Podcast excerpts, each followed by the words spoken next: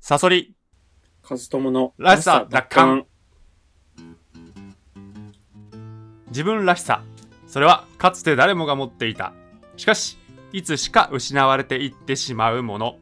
らしさ奪還は、そんな自分のらしさを取り戻す。そういったコンセプトのラジオです。パーソナリティは私、ストーリー研究家、自称ストーリーテラー赤井サソリと、大学で哲学を専攻していたブロガー、本業編集者の和友さんの2人でお送りします。はいやところで、えー、和友さはい。ん、井筒監督って、はい。お下品ね。もう下品ね。いや、それはお下品じゃん。うん。あの人の言動、それともあの作品いや、もうさ、パッチギだよね。パッチ リね。パッチギ、ねまあ見たじゃない。うん。見ました。うんまあ、今回ちょっとパッチギをねちょっと見ての批評会やろうと思うんだけどもうん。いやちょっと下品だよ ねと下品。思ってさちょっとこうなんか、うんうんいやどう思ったえまあなんかそのあの、うんいや、なんか、その、とりわけこの映画が、その、お下品すぎる映画だなっていうふうには思わなかったけどね。あの、あ本当もちろん、うん、あなんか、包茎手術のネタがくどいとかさ、あなんか、あの、モテたくていろいろやるとかはあるんだけどー、そうだね、まそんなになんか、あ下品な感じしなかった下品、まあもちろん、あの、上品ではないよ。あー まあねうん。そんななんかこれが下品とは思わなかったけど。あーそっかいやうんなんかね、なんだろうね下品さを感じたんだよな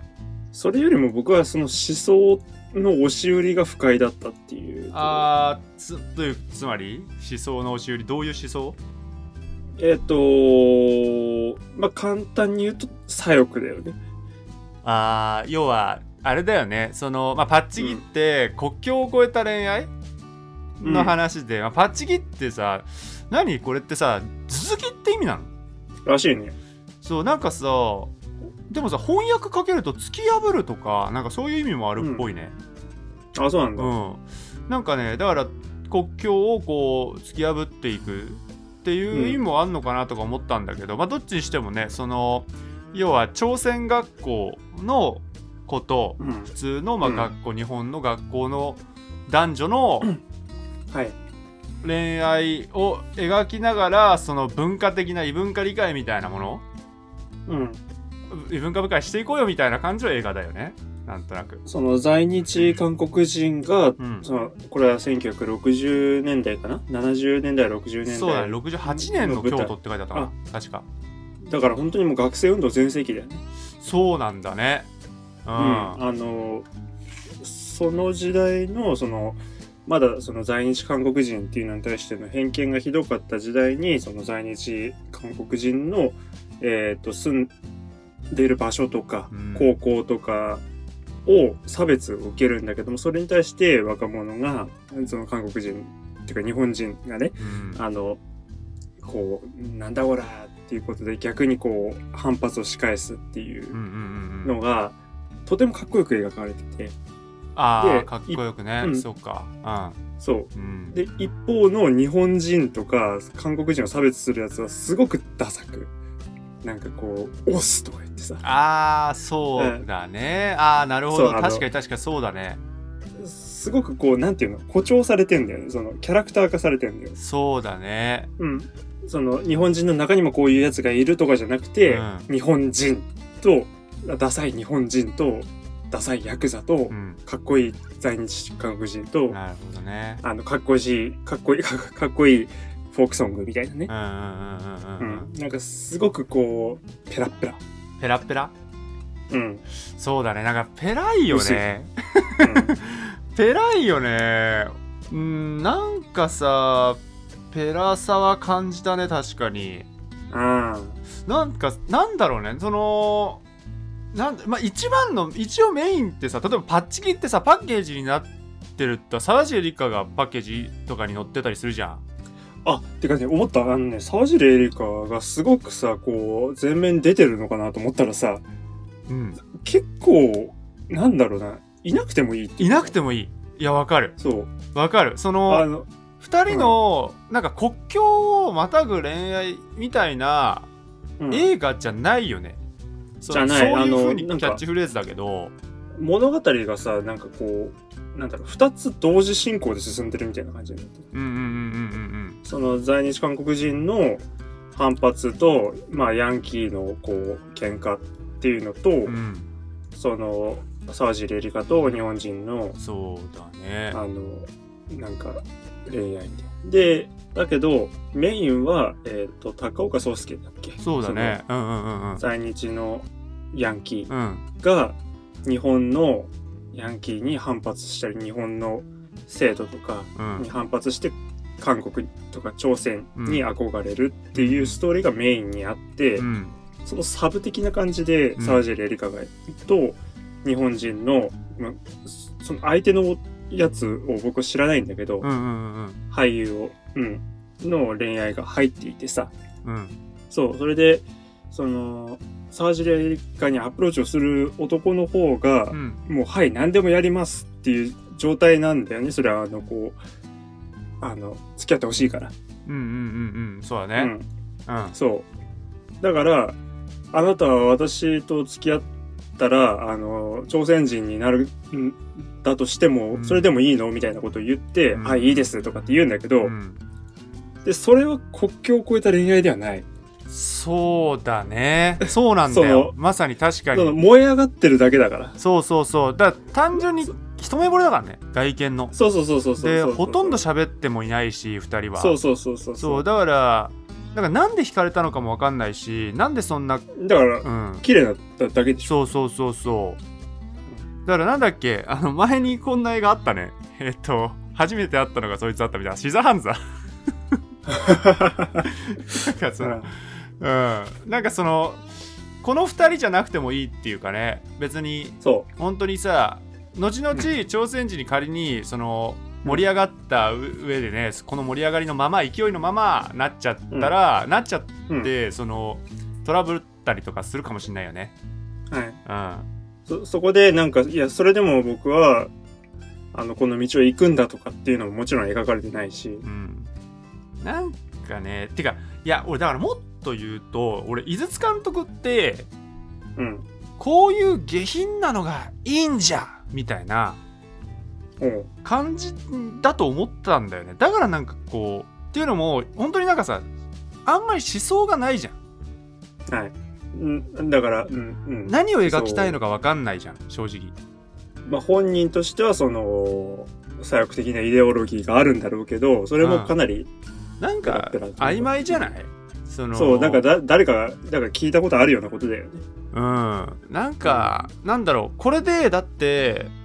まあ、変な話ジャイアン朝鮮人の人へのな見る目が変わるとかの映画でもないじゃんだかはいら結構ひどいからやってることもさ血で血を洗うようなさ、うんうん、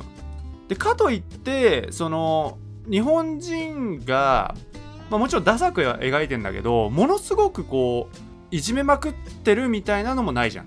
うんなんかどっちもどっちな感じで別にうん割と普通に喧嘩はめちゃめちゃあるけどでもそれも一応コメディタッチで、うんうん、なんだろうな一応だから歴史をこう入れるその歴史的なそういう背景とかを入れる文化的な背景っていうのを映画に入れてるんだけどはいでそれをあのーコメディタッチでっていう、ちょっとこうアンダーグラウンドの薄っぺらい版みたいな そうそうそうそうなんかそういう感じはすごい受けたんだよねだからその要はこういうあのガキガキのガキっぽさ、う、うんんガキっぽいね確かそにうなんかそういうのがいいじゃんみたいなうんなんか思想に俺は感じたんだよなこの映画こうむしろこう左翼っぽさっていうよりもそこまで交渉でもないっていうか えあのごめん僕は井筒監督って、うん、うん、よく知らないんですよそのなんか悪口言ってる人っていう感じで何言ってるのかもよくわかんないんだけうど、んうんうん結構テレビで発言とか拾ってたりするあーテレビでの発言はわかあーどうなんだろうねな何を言ってるのかなこの人はなんであんないつも怒ってんのかな わかんない。なんで怒ってんのかわかんないね。なんで怒ってんのかわかんないんだけど、でもなんかとりあえず井筒監督と言ったら怒ってるって感じじゃん。怒ってるって感じするね。うん。うん。なんだろうねな。んだろう。なんなんだろうね。でもこう、悪い、悪い連中に結構シンパシーがあるって感じだよね。その、なんかグレン隊みたいなやつとか、うん。あの、この人だって、なんだっけ、岸和田、あそうグレン隊岸和田少年グレン隊うん。うんうんうとんか撮ってるよね。なんかそういうこう悪いガキ悪ガキはい。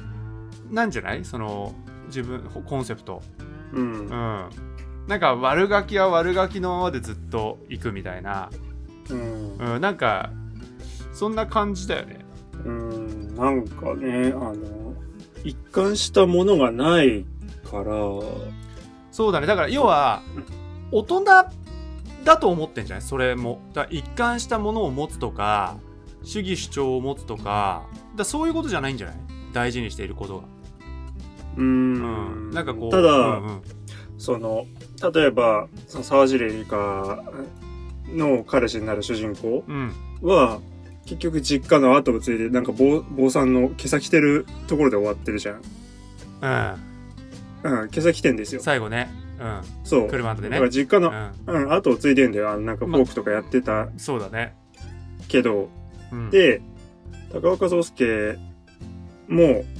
あの、なんか、朝鮮に移ってサッカー選手になるんだみたいなこと言ってるけど、うん、結局なんか、なんやかんやで日本に残って、そうだねそれで、まあだから子子供供がね産んじゃったからそうねそうそうそううんうん、まあそれもそうなんだけど、なんか、そこでさ、子供が生まれた時にさ、うん嫁になる彼女と、うんあの、それでも一緒に行こうみたいな感じになるじゃん。うんうんうんうん。でも行かないんだよね、日本に。ああ、じゃあ、えっと、朝鮮に行かないんだよ。そうだったねそう、それで日本で、まあ、なんとなく生きてんだよね。そうだねで、そう、あの、小田切城もなんかこう、小田切城も一応出てて、うんなんかいろんなヒッピーみたいな感じで、あの、動いてんだけど、うん彼もなんかよくわかんない。よくわかんないねちょっとそのうん物語にどうしてこれが必要なのかがわかんないそうそうそうそうそうう。んなんそう、だからなんか、結局彼らが、んなんだろうな、そ、その若い頃にやったエネルギーってのが、うんどうなったのかっていうと、うんああ、あの頃良かったなで終わってんじゃん。まあねうんそ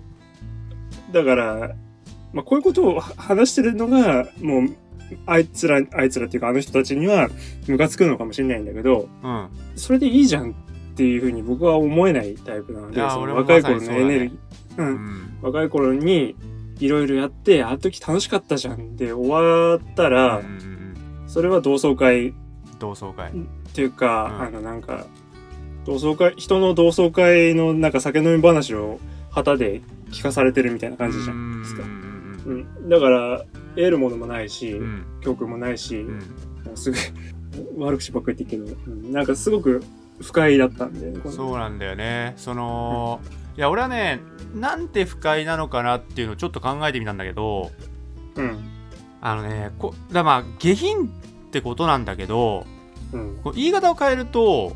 こういうそれって今和夫さんが言ってくれたこの映画の印象ってなんかこううん動物的だと思うね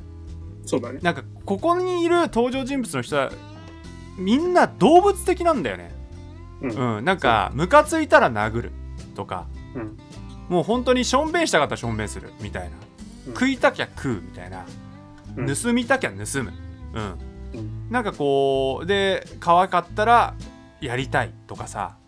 なんかすごく動物的なわけよそこに理性ってのがあんまりなくてうんでかつバッチも当たってないんだよねあ盗んでもまあまあそうだねうん殴っても、まあねうん、なんかそこもうんあれでうんまあはいね、その そうそうそうそうなんかそういう動物的な感じって意味ないよね、うんうん、ちょっとやっぱりその生きた心地があんまないというか、うん、そのほ本のその欲望に忠実でいいあよくねそういうことを言う人いるというかいる。人生一度きりなんだから、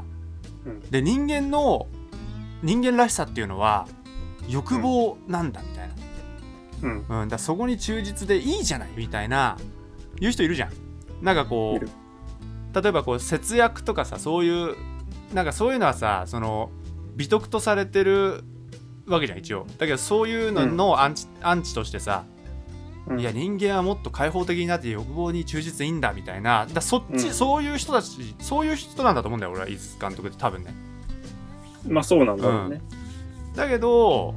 そうそうそうまさにそういう生き方っていやその普通は罰が当たるよね そ のうん。月並みな言い方だけど罰が当たるし、やっぱりそんなうまくもいかないし、うなんかね、後悔したりとかさ、その、苦しんだりとか悩んだりっていうのもさ、うんあるだろうしね。そうそうそうそうあると思うねその後悔すると思うよねうんそれ後悔してねえんだよな、ここの登場人物って。みんな。あー後悔もしてないかもねね。なんか、うわなんで俺はここで、この日々をこう無駄にしちゃったんだろうとかさ。うんうんうんうんうんうんなんかね、ないね。 うんないねまあだそうだねあの子が死んだでもさ結局やっぱリアルで考えるとああやってこう血で血を洗ったりとかやってやられてやられてやってみたいなさことうん繰り返してたらさ、いずれああやってさ死んじゃったりするじゃん大切な人がだし、虚しいしね。うん、そうだよ何にも残んないしうん。そうしたところで、うん、なんかさその その野蛮さ動物的な野蛮さ、うんうん。なんかすごいあのさちょっとさ19世紀のさ韓国ってどういうとこだったか知ってる韓国ってか朝鮮19世紀。 19世紀要はだからだから、日韓併合が1910何年とかね11年とか10年とはいはいかはいはいだから10年かなだからまさに日韓併合前うん。の朝いや、鮮わかん、全然わかんない。あしあのねまあいつかねちょっとこう写真とか調べてみてほしいんだけどはい。これねちょっとあの結構怖いというか俺だからさ、ネットウヨだったからうん。うんあの日韓併合についてうん。もちろん朝鮮側はふざけんなってなってるわけじゃん当たり前だけどうん。だけどネトウヨ的な観点でいくと日韓併合ってのは韓国をすごく先進国にしたっていう見方もあるわけよ一応ああ、なんか百田とか言ってるよね、すごい。あそうなんだうん。でも確かにそういう見方ができてこれそれこれなんでかっていうと19世紀の朝鮮の街並みとかってすごい未開なのよはいはいはい。すごいこう非文明な国なのもはい。うわらわらわらの屋根みたいなうん。感じでこうもう何時代みたいな感じ道路ももちろん塗装されてないしで旅行機みたいのがあるわけよそのな何人だったかなイギリス人だったかなその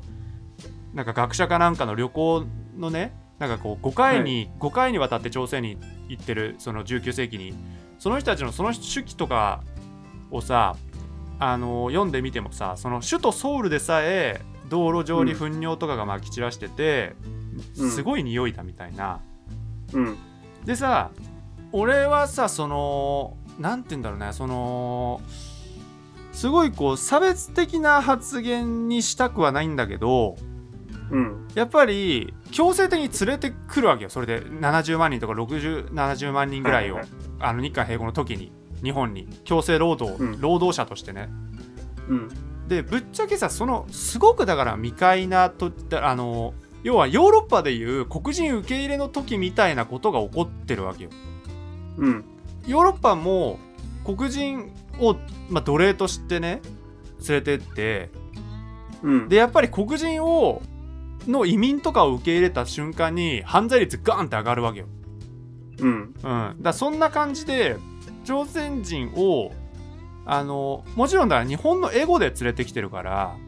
その、ふざけんなとも言いず言えないんだけどでもどっちにしてもこだからこういうことが起こるっていうのはさ割とこう白人と黒人のこう関係性にすごい似ててさ、うん。うん、だからそのちょっとこう未開さとかさ非文明さみたいのがあるんだよね今はまた今は全然違うと思うけどその当時の当時の朝鮮そう,、うんそうそうそう1968年ぐらいのまだ在日朝鮮人ってでだってまだ部落とかあったじゃん集落とかさうんこのこのさ物語の舞台になってるのはさ深草西河原町っていうのかな多分はいはいはい深草西あの要は鴨川っていう京都の川があるじゃないうんあれを挟んで朝鮮の集落みたいなのがあるわけよあのそれがなんかこう国境みたいになってるわけよ一種のその川がうんでその川沿いに河原沿いにもう本当にこうなんていうのこうもうトタン屋根みたいなさうんもうあこれがこう部落と言われるとこなんだなとか集落って言われるとこなんだなみたいな家まさにあの、パッチキの中で出てくるような家、うんうん、なんかそういった街並みがやっぱあるんだよねでこれ今でもあんのか分かんないんだけどそう少なくともだから本当にこうなんだろうねそういうところでこう暮らしていた人たち、うんだからそのなんて言うんだろうねそ,す、えっとそれをそれをも井筒監督はまあ受け入れるっていうか、ううんん、っていうスタンスなんだろうと思うのよ。う、うんいいんだよそれでみたいなあ人間らしいじゃねえかよみたいな。うんうん、でもだから俺はそうは思わないんだよね、うん、どうしてもねこうすごいこう悲惨なそういう歴史背景があるからその本人たちのせいではないんだけど、ううんん、まあ、すえいや、ちょっと、井筒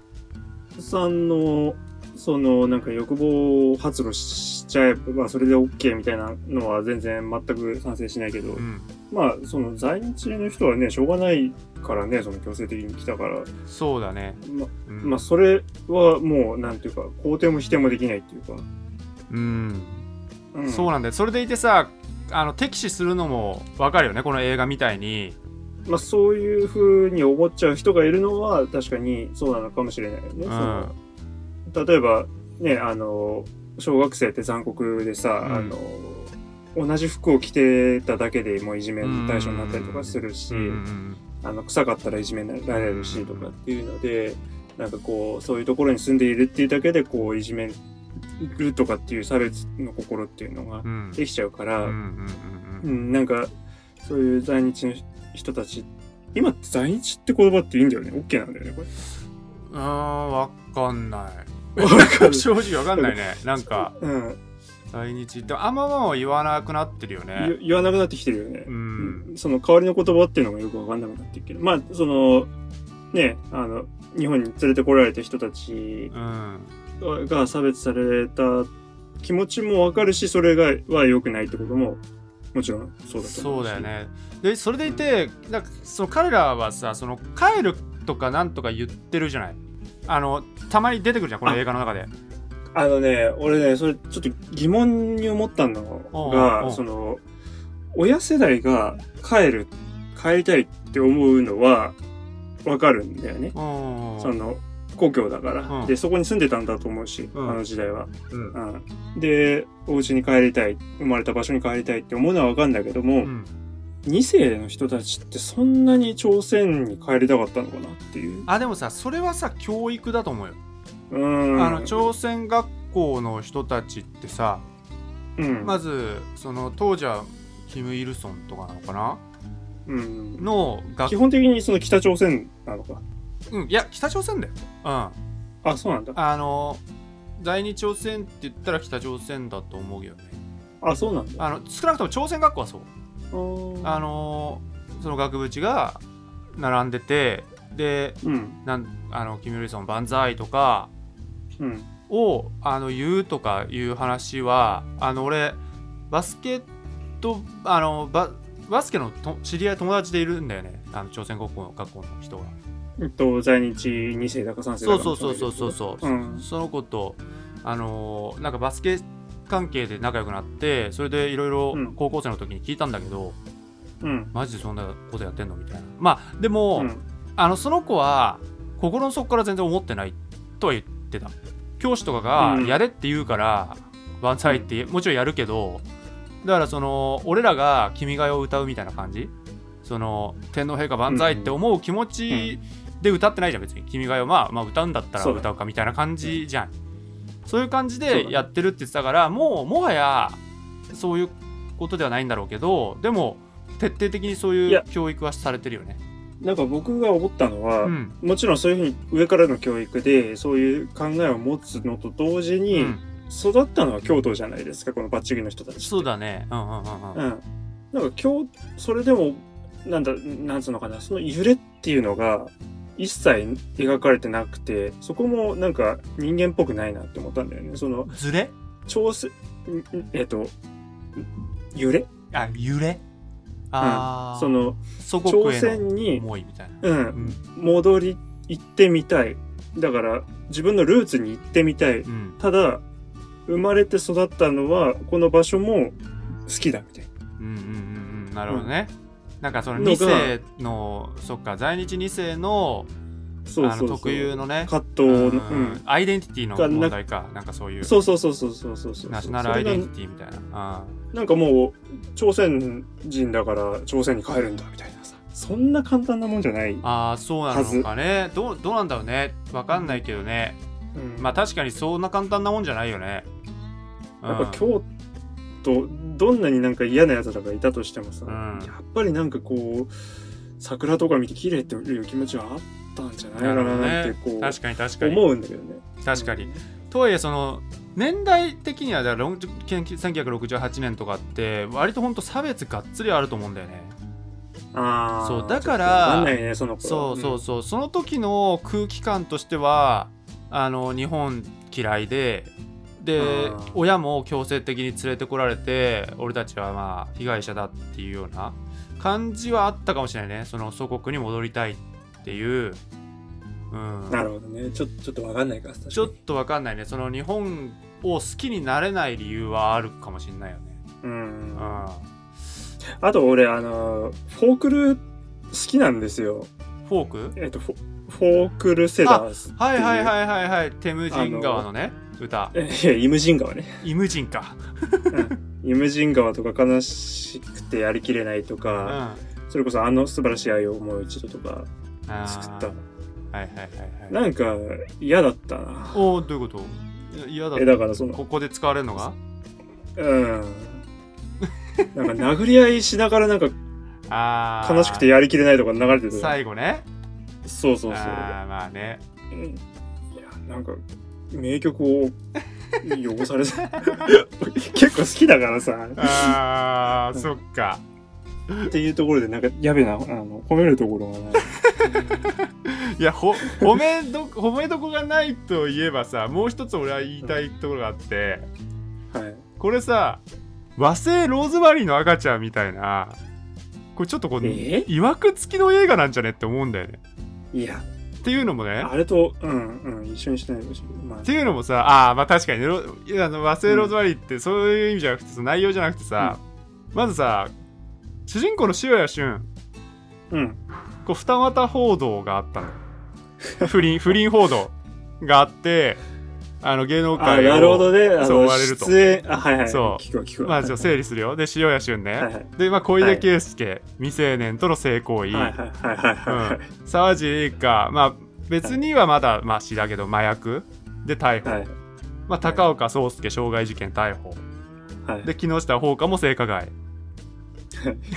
結構さこれさでまあほんとねあの残ってる人であのそれ以外は残ってないっていうのがまずあるからうん残ってる人で大丈夫なのは牧陽子と小田切城ぐらいじゃないっていうああ、う確かに、いやほんとそれ以外全滅っていうぐらいまあ、でも健康は何にもしてないけどあそうか健康はいたわ 健康は ねたださてかそういうこそういう意味では桐谷健太とかもいるけどああまあでもちょっとメイン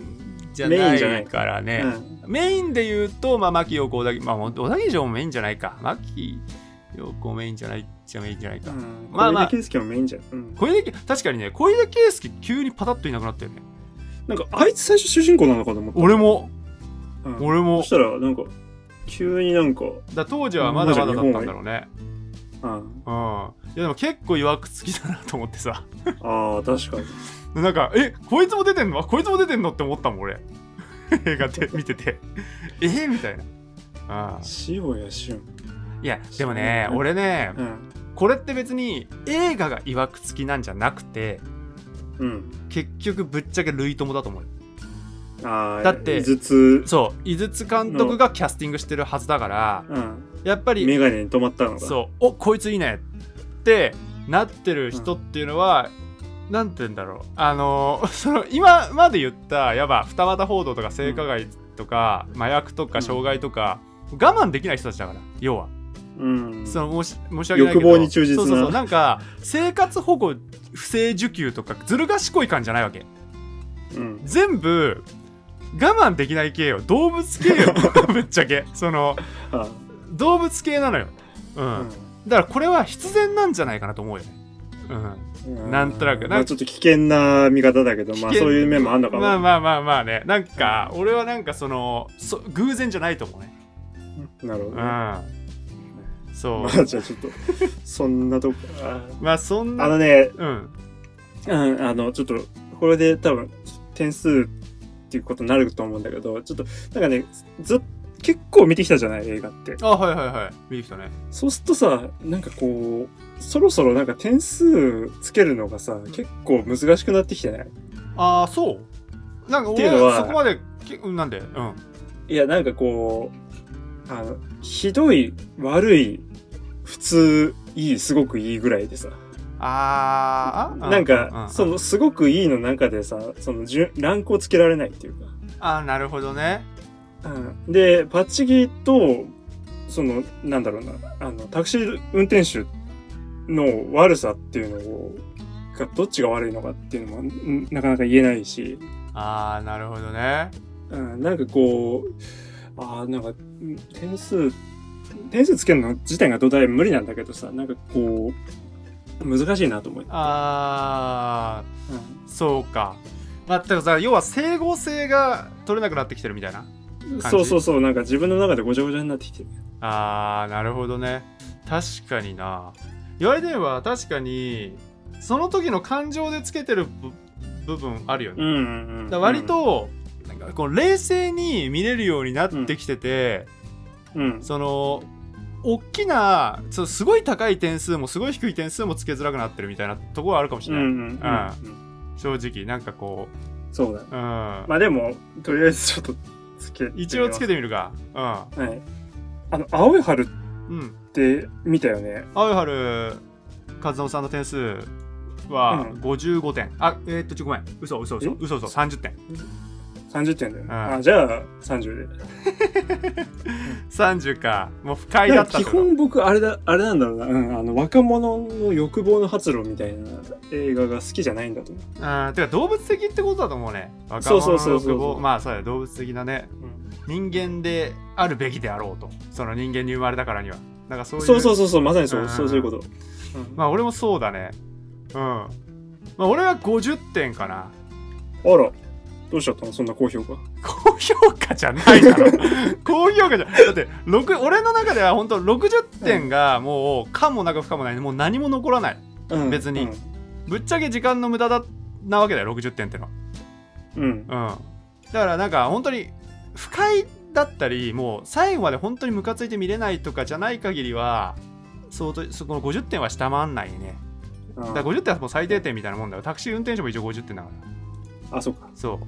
うそうや ってまあ同列かな、まあなんかさ両方こうなんかすごい韓国がさ関係してるからすごいこうさいまだに喧嘩なんじゃねえかって思われるのもなん か嫌だけどねまあまそうあ。だから韓国関係の映画ですごいこうあのね高評価いやの